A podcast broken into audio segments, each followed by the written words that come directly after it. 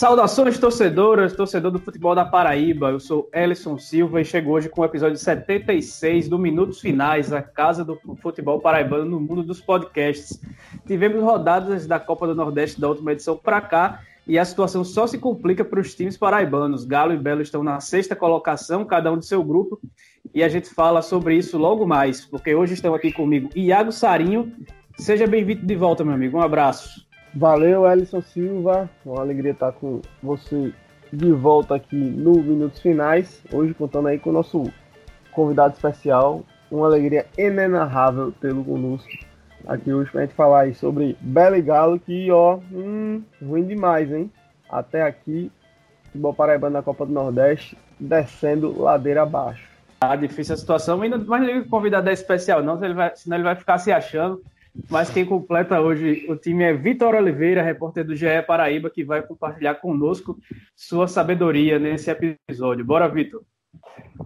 Bom dia, boa tarde, boa noite aí para os amigos que, que vão nos ouvir. Privilégio grande, satisfação enorme estar aqui com vocês. E até brincar com o Iago aí que a, que a falsidade começou cedo. Mas um grande pois é. abraço é. aí mais um grande abraço aí para vocês. É uma pena que os nossos times não estão tão bem tecnicamente, não estão tão bem nas pernas, tão pouco é, na tabela de classificação da Copa Nordeste, mas isso é, é muito por discutir aí ao longo do programa. Pois é, eu aproveito logo para pedir para você que nos escuta seguir a gente nas redes sociais, porque a gente está no Twitter e no Instagram, arroba minutos finais, e também no facebook.com barra finais. Ajude aí a quem gera conteúdo independente e modéstia a parte de boa qualidade sobre o que rola e às vezes nem rola no nosso estado. Então é isso. Pode soltar a vinheta da banda Arrasa Mato para a gente começar essa edição 76. Podcast Minutos Finais é a nova casa de discussão do futebol paraibano você pode ouvir onde e quando quiser. Basta ir no Spotify, Deezer, YouTube ou no site minutosfinais.com.br para ficar muito bem informado com as melhores opiniões sobre o futebol paraibano.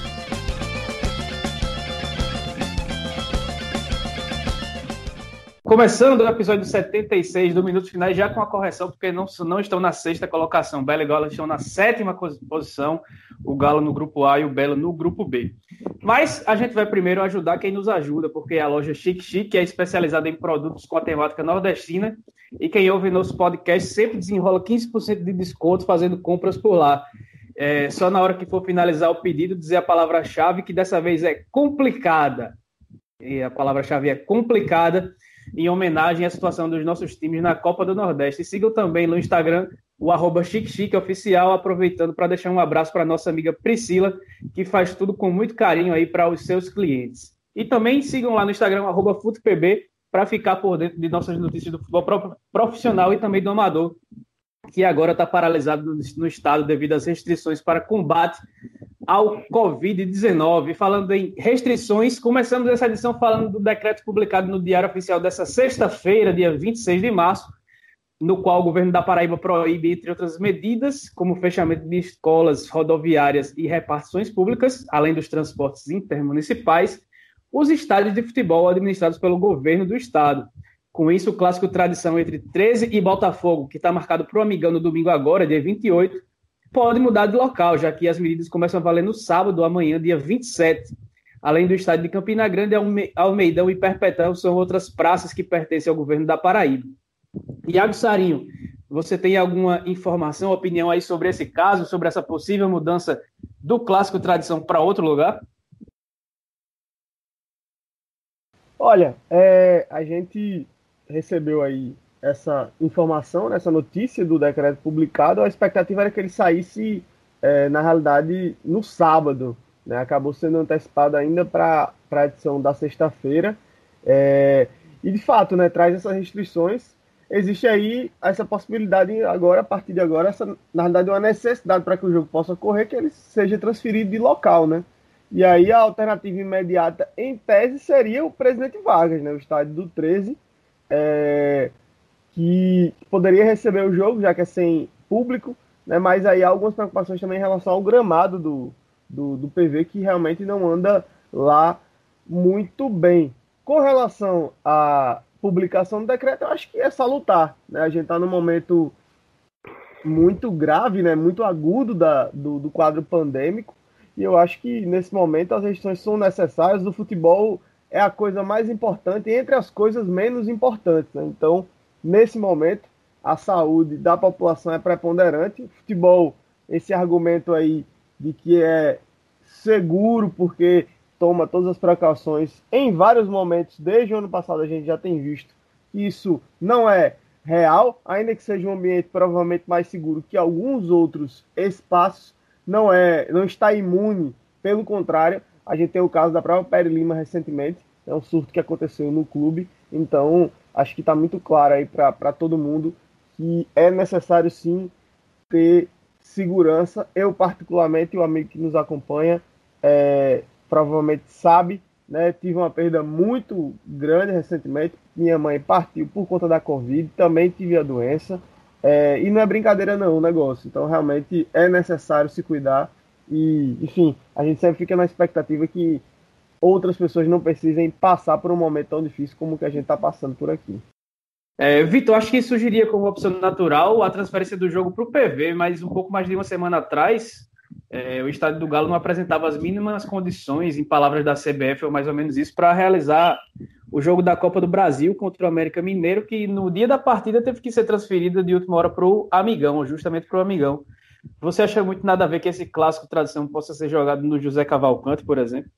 É, talvez seria a opção mais viável a um curto prazo, né, Elson? Mas à vista que que o governo, a, a, ideia do governo de fato é que seja uma semana extremamente restritiva, né?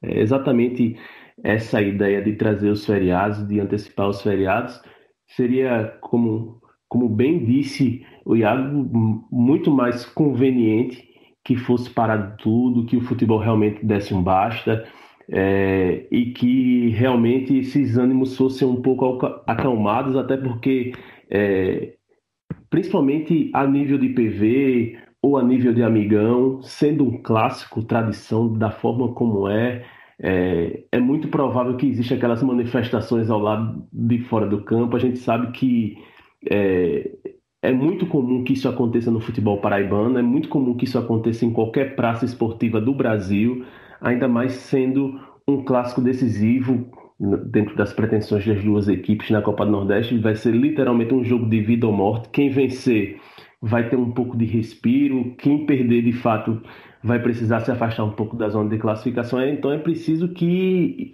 o governo pense com carinho, né? É, se o futebol é o, é o menos importante dos mais importantes, que seja uma decisão realmente que abranja tudo, né? Uma, uma, decisão, uma decisão assertiva e definitiva. Se é para que é, o, o, futebol, os estádios sejam por hora fechados, né? Então que não tenha jogo no domingo, né? A gente a gente torce há muito tempo para que o futebol realmente desse basta, né? A gente sabe da necessidade, a gente sabe de, de tudo isso que tem acontecido nos últimos meses a, a, nível de pandemia no Brasil, de anos na verdade, né? Mas assim, no, nos últimos meses a gente sabe que agravou um pouco mais, então que, que seja repensado.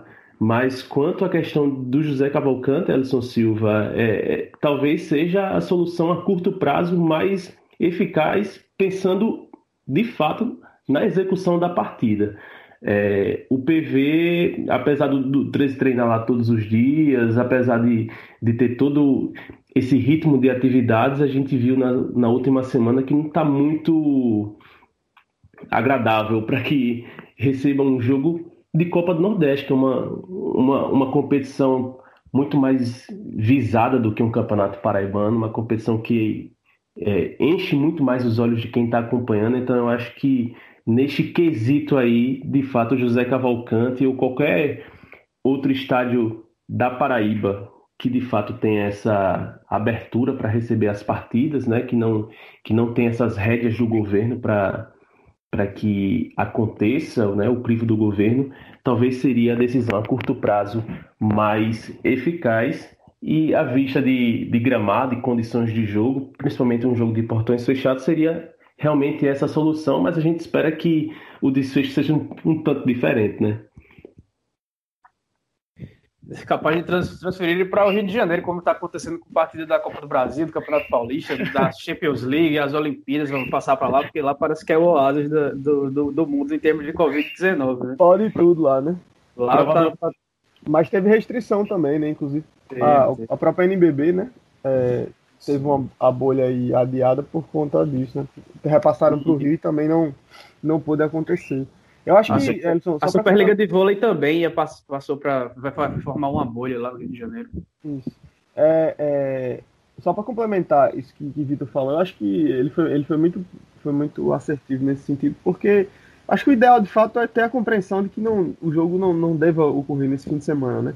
Mas acho que vai haver sim um esforço parte dos clubes até, enfim, e das entidades todas, até pelo posicionamento recente aí do, do, do Caboclo, né, o presidente da, da CBF, enfim, mais um, mais um posicionamento absurdo da, da entidade, do mandatário da entidade. Eu acho que vai, vai, vai se haver um esforço para que essa partida aconteça, até porque a ordem no futebol é acontecer, né, e o calendário ele já está bem apertado. Né? Tendo visto, inclusive, o Campeonato Paraibano que é, nem começou ainda, e tem também essa possibilidade até, quem sabe, de, de ser cancelado aí Haja vista que do estado vizinho, Rio Grande do Norte, foi o que aconteceu. Ainda que eu tenha minhas dúvidas se não é de fato uma pressão mais política, é, o, o, o, ocorrido no estado vizinho. É, mas nos últimos tempos a FPF tem copiado bastante os movimentos da, da Federação do Rio Grande do Norte. Então, é inclusive o um modelo de campeonato, enfim, redução dos clubes e tudo mais. Então, eu acho que é, haverá um esforço. Não sei se será suficiente diante, inclusive, da, das dificuldades em relação a praças esportivas no estado, né? com exceção dos estádios públicos. Então, eu acho que é, vale a gente ficar acompanhando. De fato, não dá para cravar que o jogo não vai ocorrer, mas também não dá para cravar que domingo teremos o Clássico Tradição. Para quem não viu a, a, a, entrevista do Caboclo, a entrevista não, né? A reunião do Caboclo com os clubes que acabou vazando, ele disse literalmente que se os clubes não jogarem, estão fodidos. Não porque ele vai tomar retaliações, mas ameaçando que a Globo, que os patrocinadores e pipapopó não iriam pagar aos clubes. Sobre o Campeonato Paraibano, ele não deve sofrer alteração, pelo menos nessa primeira rodada, porque 13 atletas está marcado para o PV, Souza e Belo para o Marizão, Nacional e Pere Lima vão jogar no José Cavalcante e o São Paulo Cristal recebe o Campinense lá no Carneirão.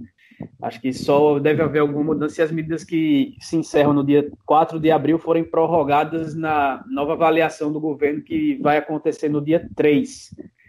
Então, e sobre o Campeonato Potiguar, só para a gente arrematar aqui, acho que entra na questão de pressão política realmente, porque o governo do, do estado acabou liberando o América e o ABC para treinos, porque eles disputam a Copa do Brasil, mas os outros não podem treinar. E aí, não bastasse a terceirização do futebol, que durou um mês e nem chegou a, a existir num jogo oficial, e ainda ficar sendo cobrado financeiramente, publicamente pela empresa H9 Soccer, é, três comissões técnicas na pré-temporada e precisar refazer um elenco às pressas com jogadores que são refugos do próprio time e que nem chegaram a brilhar por lá em anos anteriores.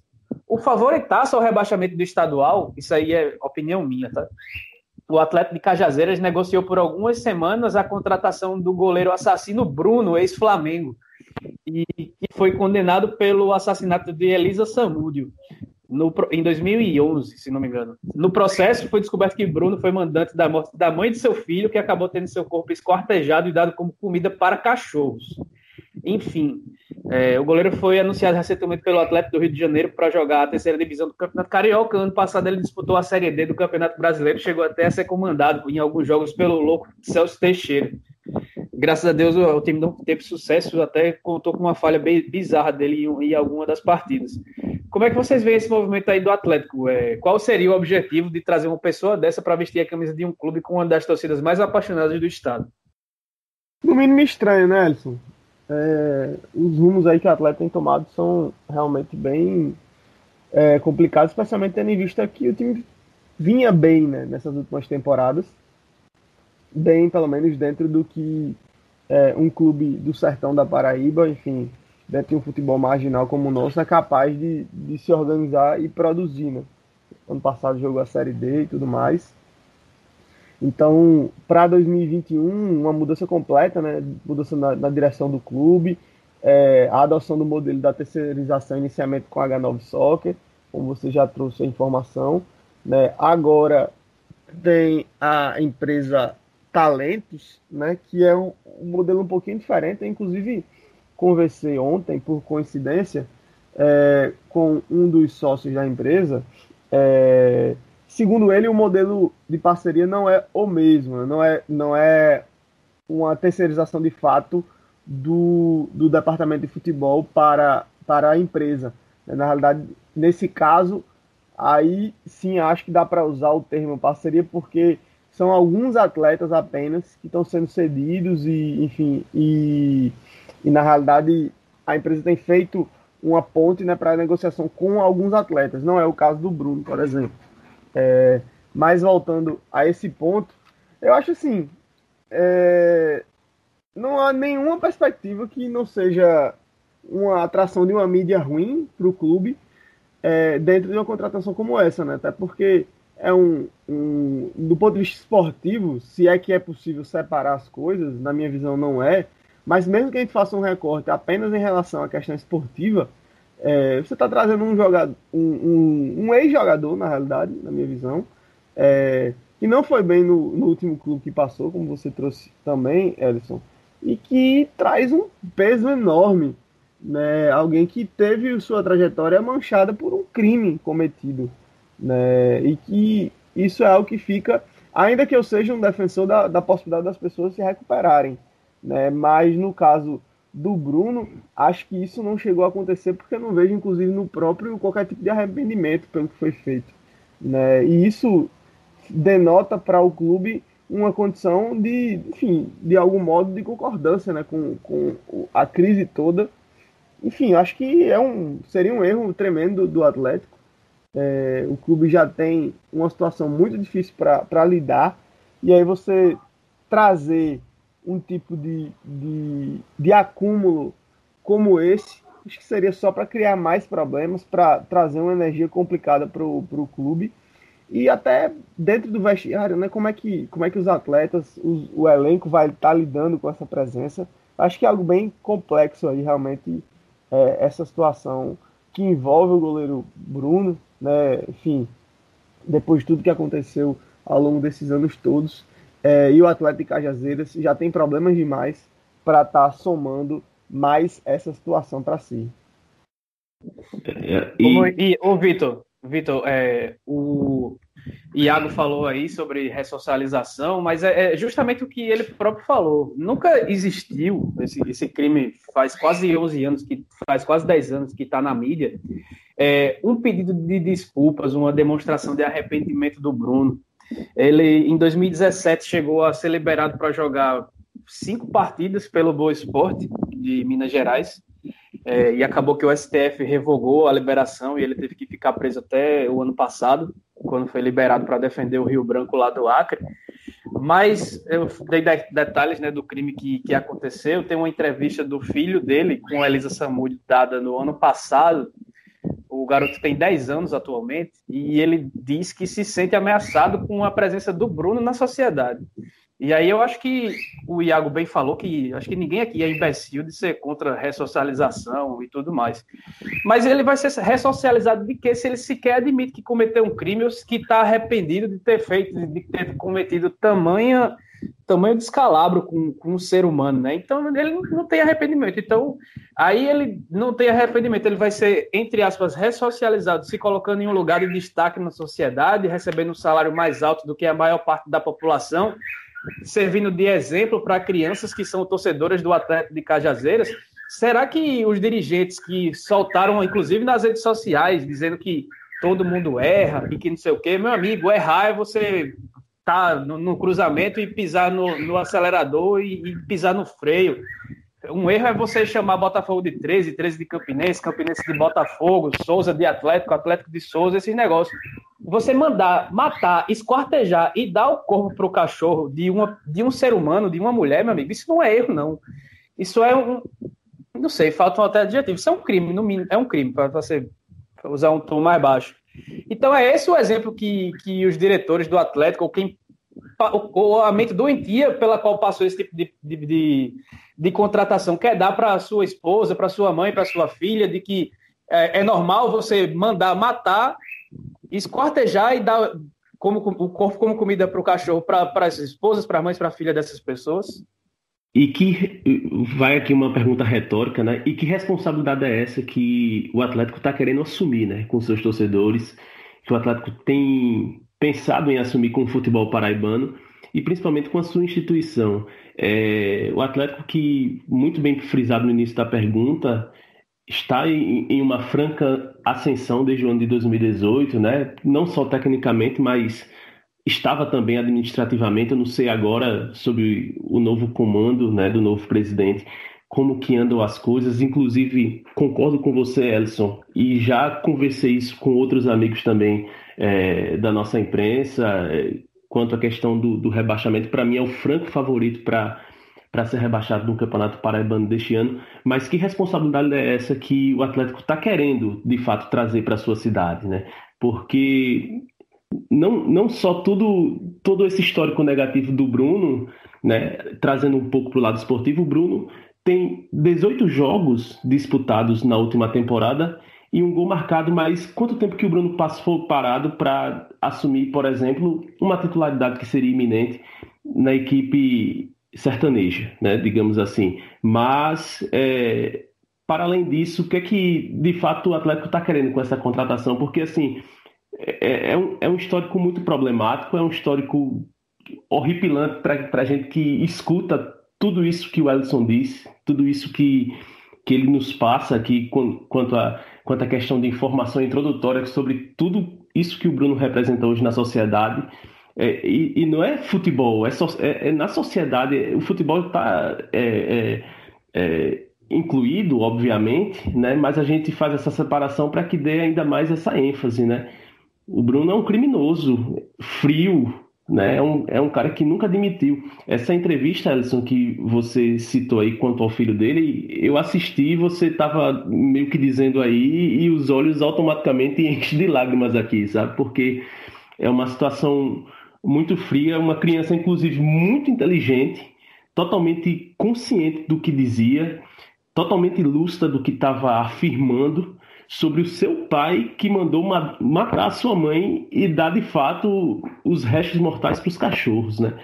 Então é uma, é, a gente acaba destacando muito mais aquilo que ele é capaz de cometer a parte dos gramados das quatro linhas do que ele, a gente sabe que é indiscutível que ele pode fazer dentro das quatro linhas, mas isso acaba sendo totalmente irrelevante. Eu espero que isso seja muito bem repensado espero que seja muito refletida essa pergunta, né? Essa pergunta que é retórica, mas que vale muita reflexão. Qual é a responsabilidade que o Atlético está querendo trazer para os seus torcedores, né? Trazer não, né? Entregar nas coxas dos seus torcedores, porque quem vai assumir essa responsabilidade e quem vai assumir é, o bem-estar dentro da cidade de Cajazeiras, o bem-estar no futebol paraibano e o bem-estar de ter um criminoso inserido no futebol da Paraíba, inserido em um futebol que já respira por si só por aparelhos, né, digamos assim, nos últimos anos, que a gente busca esse suspiro,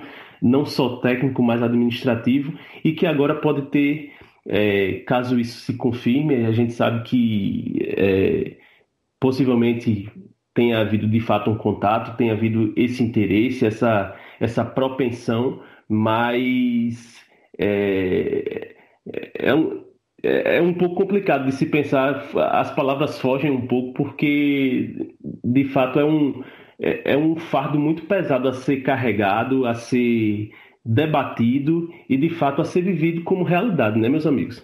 E aí falou-se no processo de que de, de, de, pensar em trazer o Bruno que era uma maneira de fazer com que uma contratação de impacto, seja boa ou ruim, mas que ia tornar o Atlético falado. Então quem pelo time que vem que vinha sendo montado e que vem sendo remontado, dá para entender que essa pessoa que, que passa isso pela cabeça não entende nada de marketing, não entende nada de futebol também. Então, Mas um pouco, de, se... um pouco de mercado, né? Exato. E muito menos de humanidade, que isso aí já, já foi para casa do chapéu há muito tempo. Mas seguindo a, o suspense, antes de falar do Nordestão, essa semana a gente teve a definição da transmissão do Campeonato Paraibano. E eu vou tirar até Vitor desse assunto, porque ele, ele faz parte da empresa que vai, que vai transmitir. Então, vou perguntar a você, vou falar com você, Iago, diretamente nessa.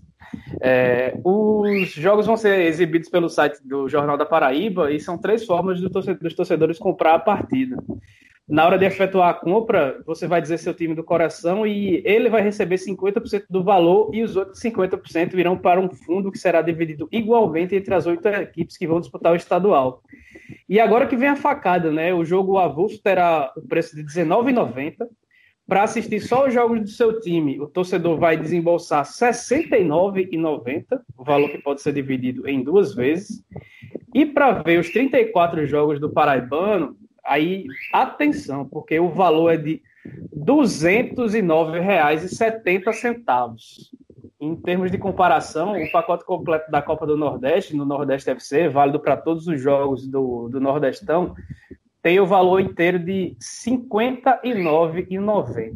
E a mensalidade do Nordeste FC é de R$ 23,90, pouco mais cara do que um jogo específico do Campeonato Paraibano. Se você quiser ver, por exemplo, São Paulo Cristal contra Pere Lima, com todo respeito aos dois times, você vai pagar o mesmo que, quase a mesma coisa de assinar um, um mês para ver todos os jogos da Copa do Nordeste nesse mês. Então, Iago, meu amigo, os clubes estão quebrados, mas parece que acham que o torcedor ou é imbecil ou está nadando em dinheiro, não é, não é mesmo? Rapaz, o que eu acho que vai acontecer é que a turma vai, assistir, vai ouvir o jogo com a gente na rádio, né? Provavelmente essa vai ser a opção, porque realmente os valores são muito elevados. Sinceramente, eu não, não acho que compense, né? Um valor como esse, por exemplo, em tese, para quem é da imprensa, por exemplo, se a gente quisesse ver todos os jogos, tem que pagar mais de 200 reais para acompanhar as partidas do Campeonato Paraibano. Sinceramente, é, a qualidade técnica, inclusive, ela não compensa, não, não, não, chega nem perto desse, desse valor. Não sei qual foi o cálculo feito. É, a gente sabe, por exemplo, que a proposta do jogo avulso, é, por parte até da empresa, havia um valor menor, né, os clubes que pediram para subir. É, a gente viu no, na temporada passada a experiência de algumas transmissões feitas pelas equipes e era basicamente esse mesmo valor sendo praticado. É, a turma está querendo cobrar como se fosse um jogo é, no estádio, né, com, com presença de torcida, basicamente os mesmos valores. E acho que simplesmente não tem sentido algum nesse tipo de lógica, transmissão web, você tem que tentar ganhar pelo, pela quantidade. Né? Então, os valores, você tem que buscar valores mais baixos para gerar acesso à maior parcela possível. Você tem que lembrar, por exemplo, que já se tem um torcedor está deslocado do ambiente virtual. Por mais que a gente tenha um acesso cada vez maior da internet, os streams sejam um sucesso, mas há uma parcela imensa da torcida paraibana, especialmente o torcedor mais vulnerável socialmente. Essa galera não não está ainda dentro desse ambiente virtual de forma tão presente, né? E além de ter já essa dificuldade de estar no ambiente virtual, você soma isso a um preço realmente muito vultoso, que não, não condiz com a realidade da Paraíba, não condiz com a realidade do futebol paraibano e não condiz com o produto ofertado, porque, sinceramente, o produto ofertado não deve custar tanto, porque ele não tem qualidade suficiente para um preço desse valor. Nenhum streaming é tão caro quanto assim. As assinaturas dos streams, por exemplo, a Netflix, a Amazon Prime, nem o Disney+, que é o mais caro de todos está nesse patamar de valor. E aí você vai pagar 60 reais, 200 reais para ter acesso ao Campeonato Paraibano. É algo que de fato não tem sentido algum. Como disse, não sei como é que foi feito o cálculo para se chegar a esses valores, qual a tabela estabelecida para se chegar nisso, mas realmente acho que não compete, não foge da realidade. E aí por conta disso acredito que teremos uma audiência muito boa nas transmissões de rádio lá pela Rádio Tabajara, pelo menos nos jogos aí de Botafogo, 13, Campinense, também as rádios de Campina, é, a própria CBN. Então eu acho que o torcedor que tem feito um caminho para assistir os jogos pela internet, para assistir os jogos pela televisão,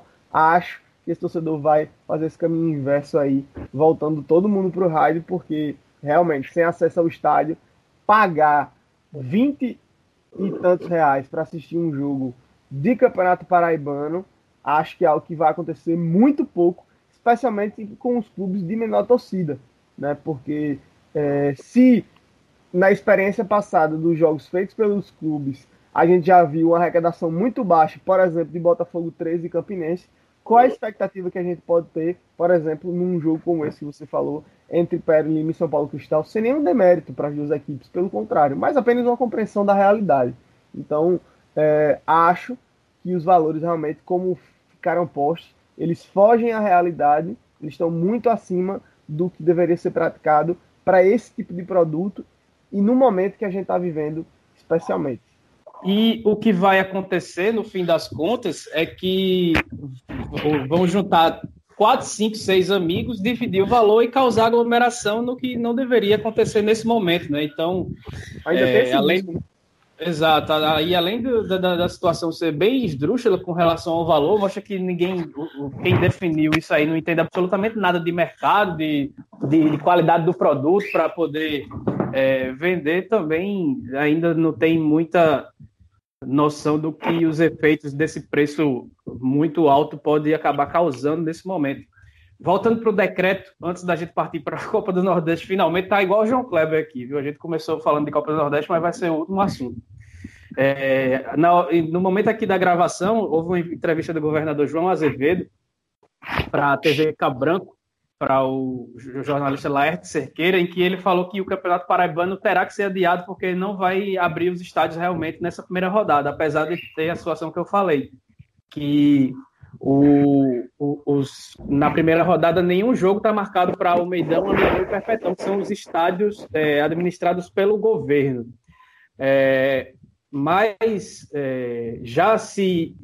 Hoje, os clubes se reúnem com a FPF, porque, segundo o blog Entre Linhas lá, informação do amigo Ranieri Soares, é, já se pensa no adiamento para o dia 4, que é depois aí da, da finalização desse, desse decreto, ou também para o dia 14 de abril, que é para esperar um pouco mais. Então, é, provavelmente durante essa sexta-feira, o amigo que escuta o podcast, é, logo na saída, ou, ou para quem escuta depois, né, para quem escuta na sexta-noite, no sábado, domingo, ou quando quiser por aí, vai ter informa informações e atualizações sobre o assunto. O 13 também já se pronunciou que está entrando em contato com a CBF para tentar ver a situação do jogo que estava marcado para o Almeidão no dia 28 contra o Botafogo pela Copa do Nordeste. Mas agora passando, sim, finalmente para a melhor competição de todos os tempos.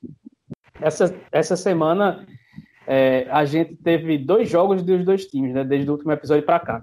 É, o 13, que começou bem a competição, vem de duas derrotas seguidas para o ABC e Salgueiro, é, em dois jogos em que jogou bem mal.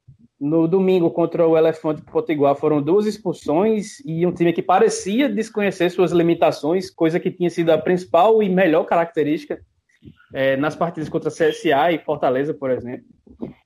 Mostrou é, contra o Carcará, novamente, muita dificuldade na criação, poucas chances criadas e todas as que foram raramente criadas acabaram sendo desperdiçadas, com destaque para a última, do Anselmo, que recebeu um lançamento muito bom do Emerson e entrou sozinho nas costas da defesa e podia fazer um gol parecido com aquele do Cruyff, pegando de esquerda, de primeira, mas acabou mandando por cima. Parece que fechou o olho para chutar, não sei muito bem. Era um chute realmente difícil, mas que é, foi uma oportunidade clara de gol no último lance da partida. E em comum, só as últimas atuações do goleiro Jefferson, que é disparado o destaque do Galo aí nesse começo de temporada. O que aconteceu para essa virada de chave de um time que tinha exibições tão promissoras, mas que parece que empolgou demais e agora volta à realidade da maneira mais dura possível com duas derrotas? Pois é, Ellison. É, o 13 teve um começo bem promissor né, na competição, de fato. É, pelo menos do ponto de vista do rendimento, até surpreendendo, é, dentro do que a gente tinha como expectativa para o Galo. Acho que esse último jogo contra o ABC, inclusive, eu não entendo que o 13 tenha feito uma, uma partida ruim. É, ou que tenha sido um desempenho muito negativo. Acho que o 13 não merecia a derrota pelo contexto da partida e, e pelo que o ABC criou. Né? Mas foi aquele tipo de jogo bem, bem comum da gente ver, justamente de uma equipe que tem limitações, que tem problemas defensivos, contra um adversário que foi letal no jogo. Acho que a, a, a síntese da partida entre, entre 13 e ABC é mais ou menos essa, né? E, e o Galo não teve força suficiente para reagir aos gols sofridos. Né? Mas o jogo também dá algumas demonstrações justamente desses problemas defensivos da equipe, problemas também no setor de criação, e me gerou uma certa preocupação pela, pela ação do Marcelinho Paraíba ao longo da partida. A gente viu o Marcelinho muito nervoso, né? pilhado demais, de certo modo, e acho que isso acaba não contribuindo para o time no contexto de, de, derrota já e de uma pressão ascendente. Né? Então, é, acho que tem um pouco também de inexperiência do próprio Marcelinho, de repente tentar acalmar o time dizer, ó, não, vamos lá, levamos o gol, vamos reagir, vamos botar nosso plano inicial, ter confiança no trabalho que estamos fazendo e vamos para cima, vamos tentar reduzir. Não, parecia que o Marcelinho estava pilhando, cobrando ainda mais dos atletas. E aí, cara, a gente não pode esquecer de modo algum a situação trabalhista também que vive o 13 Futebol Clube sem o pagamento dos salários dos jogadores. Por mais comprometido que seja o elenco, por mais que haja um discurso de que não, o elenco está fechado, é uma família, a gente tá junto, vamos tentar ir ao máximo defendendo o professor e tudo mais, enfim, aquele discurso de jogador que a gente conhece bem. É, não há como não interferir, especialmente quando a gente trata de um espaço, de um clube como o 3 Futebol Clube, uma equipe que está dentro de um contexto do futebol paraibano, que é um futebol marginalizado, onde os atletas, em muitos casos, têm salários de assalariados comuns, de pessoas que trabalham no dia a dia em suas empresas, no setor público e tudo mais. Então, é, são pessoas que dependem do salário do mês, pra...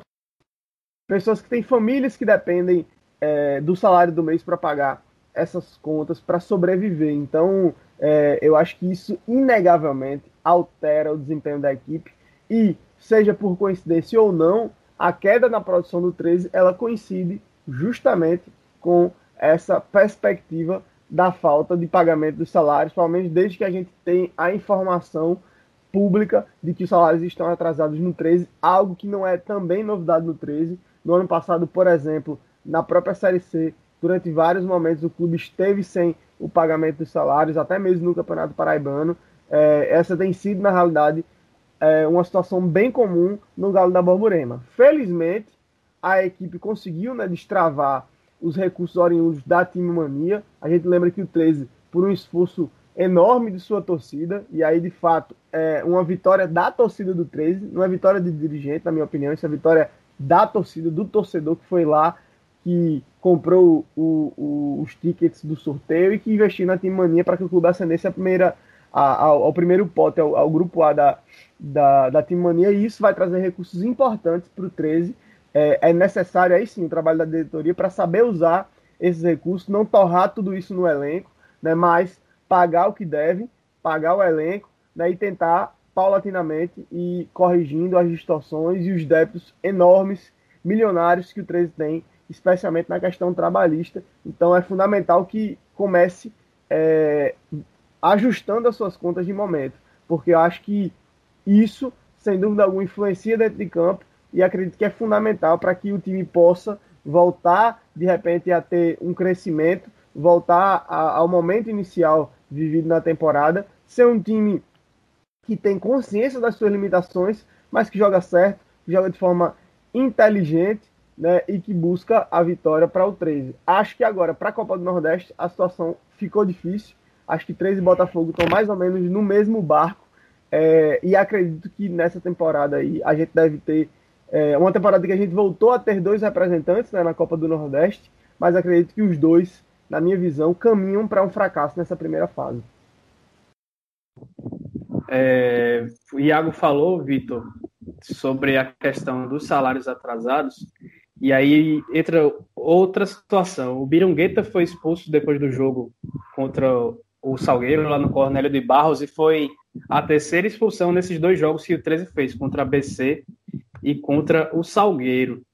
É, e a no, no, no, contra o ABC, o Regis Potiguar e o Júlio Ferrari receberam vermelho durante a partida. Né?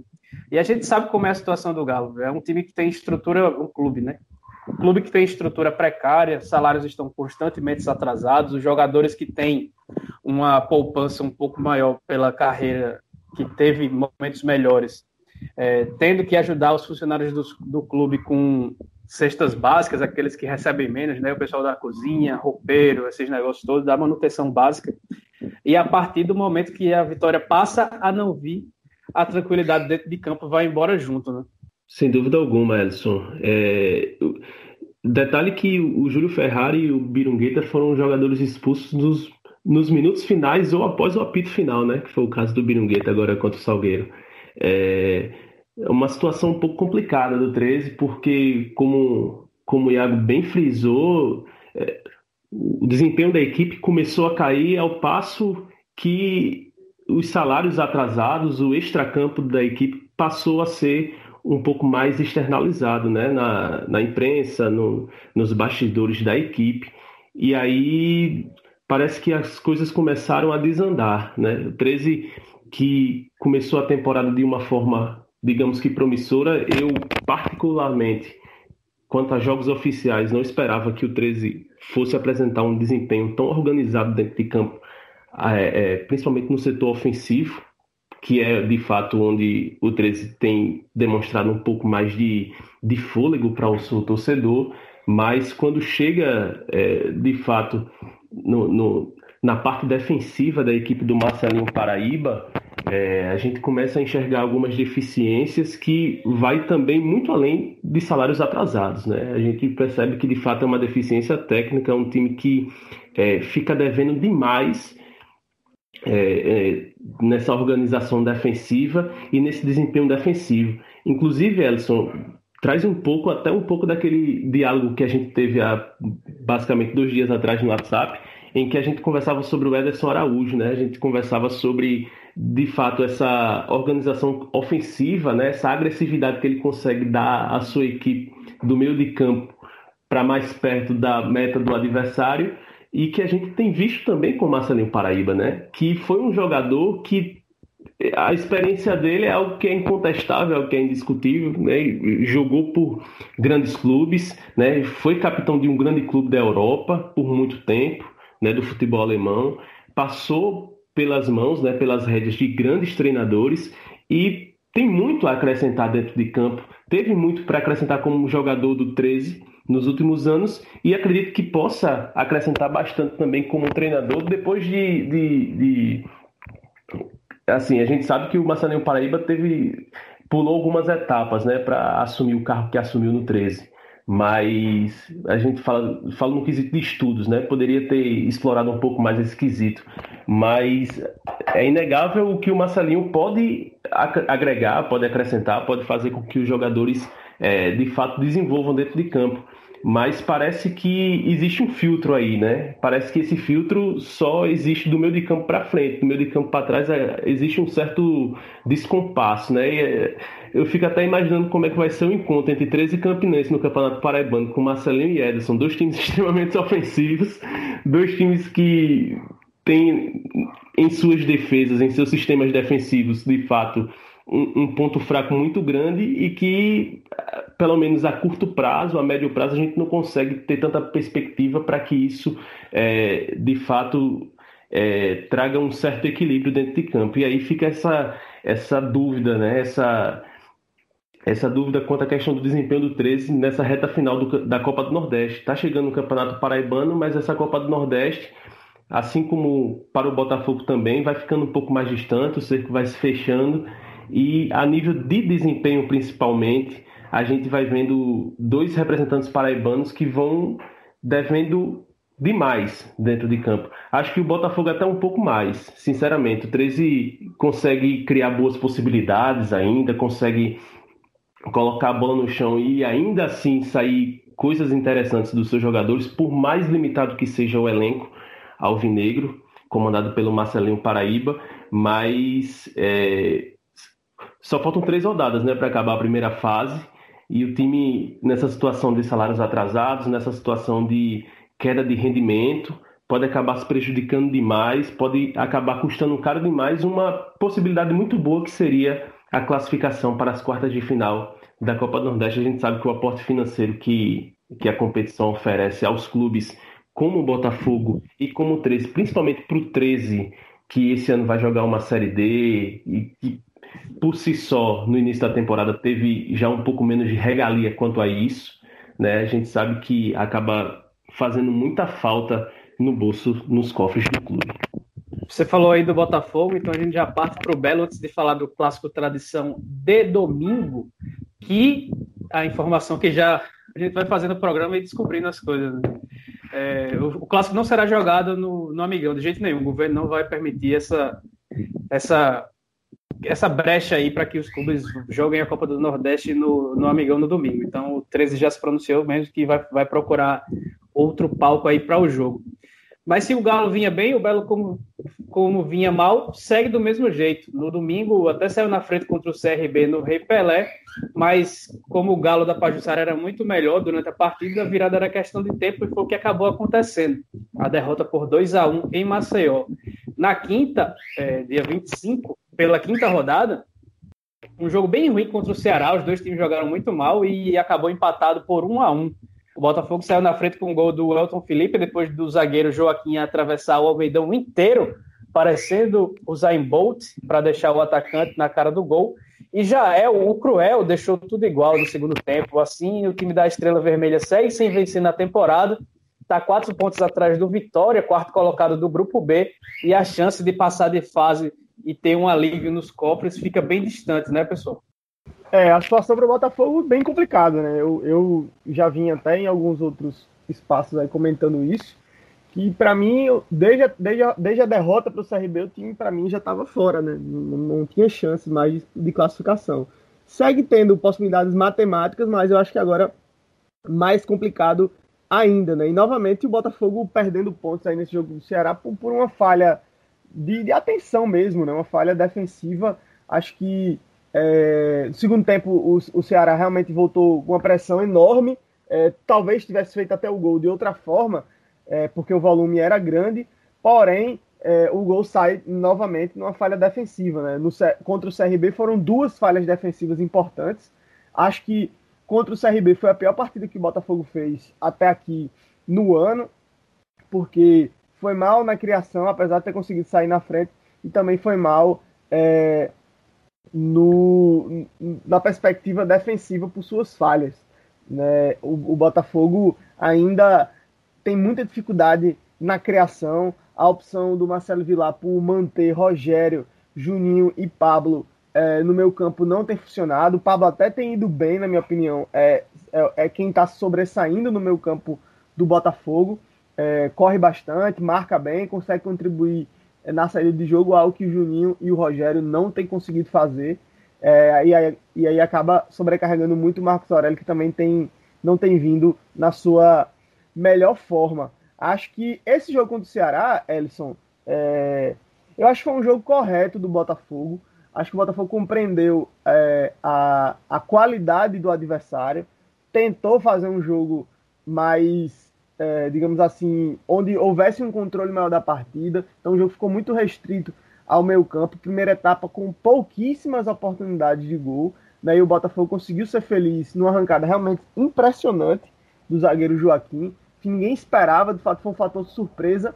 É, e aí um contra-ataque fulminante, o Botafogo foi lá e fez o gol. Mais uma vez, né, tem sido esse basicamente o único recurso do Botafogo, essa saída em velocidade para, em lance de contra-ataque, conseguir marcar. Mas isso é, restringe demais a capacidade ofensiva da equipe. Né? O Botafogo vai se limitando a, a jogar de forma reativa.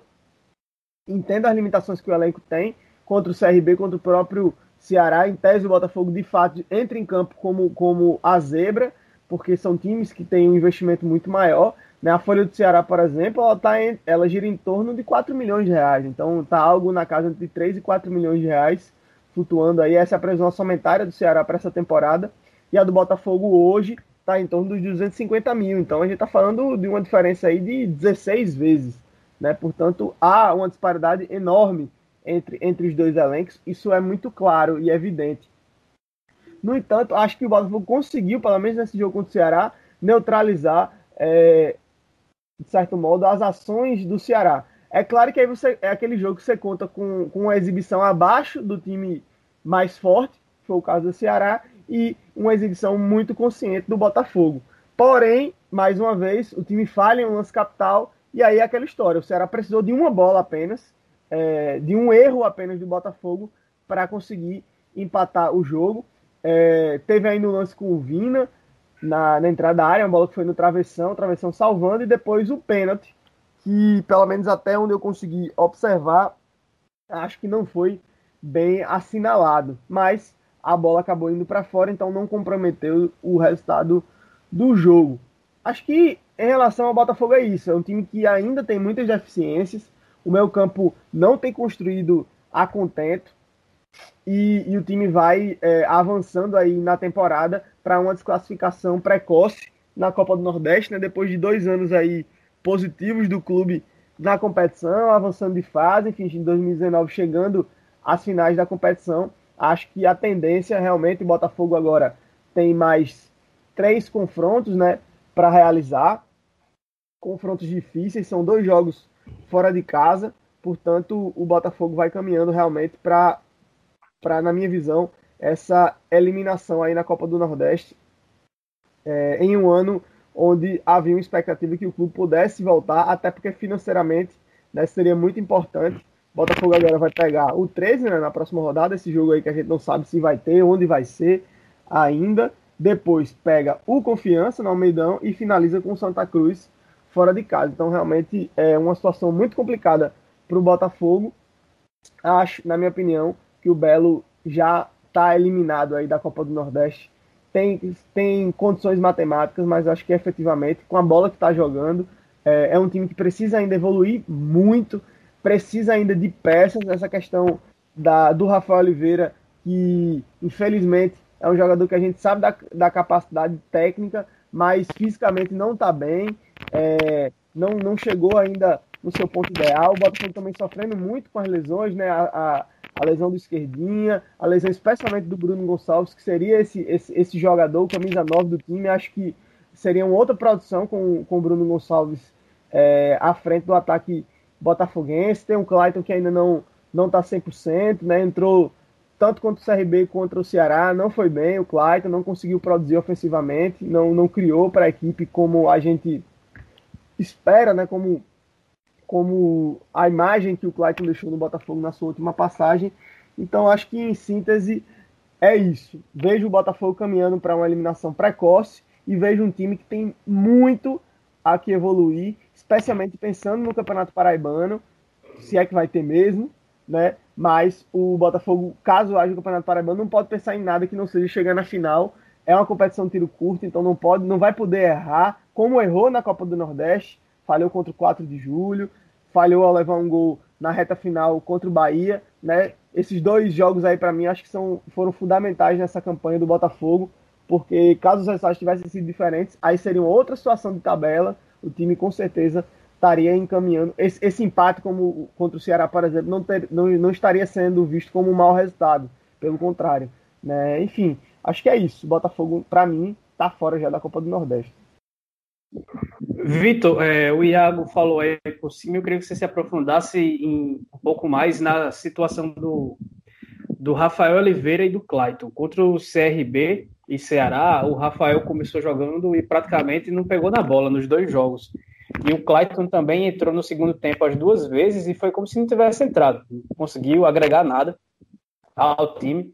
A gente sabe que eles estão bem fora da condição física ideal, mas como é que você vê a situação deles que foram contratados para serem, para serem personagens do time nessa temporada, com uma eliminação já à vista na competição? Não seria a hora de fazer o que estão fazendo com o Thiago Santos, por exemplo, e deixar fora ainda para tentar aprimorar a forma física? Ou você acha que já é, que é hora de realmente manter jogando para que quando começa o Paraibano, agora não se sabe mais quando, eles, este, eles estejam já com um ritmo de jogo um pouco melhor?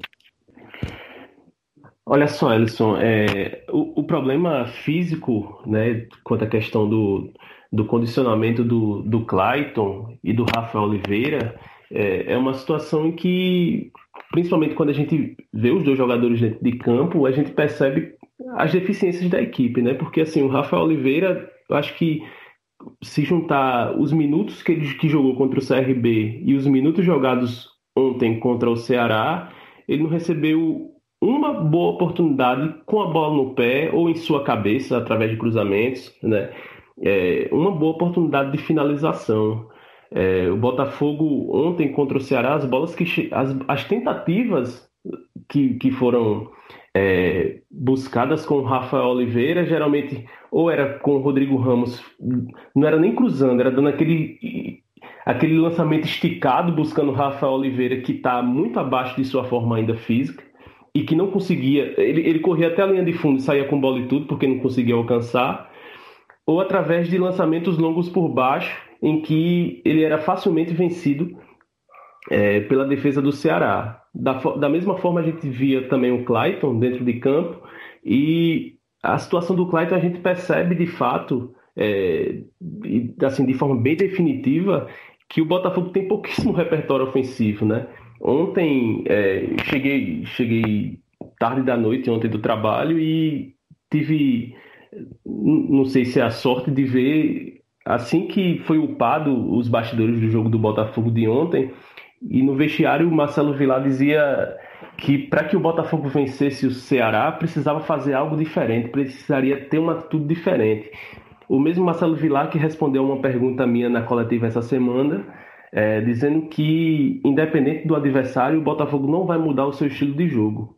Ou seja, o Botafogo tem atuado dentro de campo numa Copa do Nordeste contra times difíceis, em que todos os jogos são difíceis, de uma forma muito honesta, é, dentro da percepção do seu comandante, né? Mas de uma forma muito pobre tecnicamente, de uma forma que não gera boas perspectivas para a temporada e de uma forma em que o clube ainda não conseguiu vencer nenhum jogo no ano de 2021 de forma oficial. E aí, como vocês já disseram, é, é uma questão de tempo para que seja de fato selada a desclassificação no Botafogo no Nordestão, mas e quanto ao desempenho, né? É, será que é só o Rafael Oliveira e o Clayton que precisam de fato é, se aprimorarem tecnicamente ou dentro de um todo quanto à questão de elenco, quanto a plantel, porque a situação do Botafogo dentro de campo é, principalmente quanto ao seu repertório ofensivo, é inexistente. Né? É um time que se restringe. É, é, é, principalmente nesse início de temporada, é um papo bem batido. Né? A gente sabe que o Botafogo é um time que se restringe a se defender e que aproveita das oportunidades de contra-ataque para buscar algum norte ofensivo, alguma possibilidade de gol. Mas contra o 4 de julho e contra o Sampaio Corrêa, que eram jogos em que, digamos que esperávamos um pouco de atitude, um pouco de, de, de oportunidades geradas do Botafogo, de criação, surto de criação, repente de criação. Isso também não aconteceu jogando dentro de casa os quatro gols que o Botafogo marcou no campeonato, dos quatro gols que o Botafogo marcou na temporada e na Copa do Nordeste até o momento, dois foram de contra-ataques, os dois últimos foram de contra-ataques e o outro foi de bola parada. O que é que o Botafogo tem a oferecer dentro de campo, a não ser é, essa honestidade que o Marcelo Vilar tem dado à sua percepção do elenco limitado que tem? Porque as suas mudanças não surtem efeito, o Pablo ontem já não jogou tão bem do que jogou contra o CRB, e aí a única força do meio de campo nesse período de, nesse período de transição, não, nesse momento de transição dentro de campo da defesa para o ataque, não funcionou. O Juninho, que faz, fazia isso muito bem também na última temporada, não tem funcionado ajuda a destruir as jogadas dos adversários, mas nada constrói. Ontem teve até um pouco mais de liberdade para chegar no Marcos Aurélio e pouco agregou. O Marcos Aurélio ontem acertou apenas um chute no gol que foi desviado. A bola parada não tem funcionado. Então o que é que o Botafogo precisa? São só peças ou são ou, ou assim não existe uma possibilidade durante a semana de, de testar uma, uma situação, um movimento em que a equipe de fato consiga produzir algo interessante ofensivamente, né? Possibilidade de gol. O Botafogo de fato vai ser isso até o fim do ano, jogando só de forma reativa. É, é uma situação que precisa ser repensada, é uma situação que precisa ser revista, até porque está começando o Campeonato Paraibano. E aí o Botafogo de fato vai ter essa obrigação de contra times. É, como São Paulo Cristal, como Atlético, como Souza, times que, em tese, tecnicamente, estão abaixo da equipe do Botafogo, do treinador Marcelo Vilar. O Botafogo vai ter essa obrigação, de fato, vai ser cobrado para isso, vai ser cobrado para que mostre o melhor futebol, para que apresente melhores situações dentro de campo, principalmente no setor ofensivo. algo que não tem acontecido na Copa do Nordeste, que a gente não tem perspectiva nenhuma para que aconteça a curto ou a médio prazo. Acredito que vocês comungam um pouco desse meu pensamento, mas é, o Botafogo realmente precisa repensar bastante, precisa repensar bastante porque é um início de temporada em que, de fato, o Botafogo precisa voltar às finais do Campeonato Paraibano para que o aporte financeiro volte aos seus cofres, né? Para que tenha de fato a Copa do Brasil e a Copa do Nordeste garantidos para o próximo ano. É, e precisa também se manter na Série C. E jogando o futebol que tem jogado, é, como, como eu já disse, acho que por duas ou três vezes, a perspectiva é muito baixa. É, a ideia que a gente tem de progresso para o Botafogo por hoje é muito abaixo daquilo que a gente queria estar tá comentando aqui. Depois do jogo, você falou que o Vilar respondeu uma pergunta sua e ele também respondeu uma pergunta do nosso amigo, entre aspas, Pedro Alves. É, ele foi questionado se o jogo do próximo domingo contra o 13 poderia definir a sequência do trabalho, ou seja, ser o motivo para ele ser demitido em caso de insucesso. E sem mostrar muita confiança, ele respondeu que a pergunta deveria ser direcionada para a diretoria.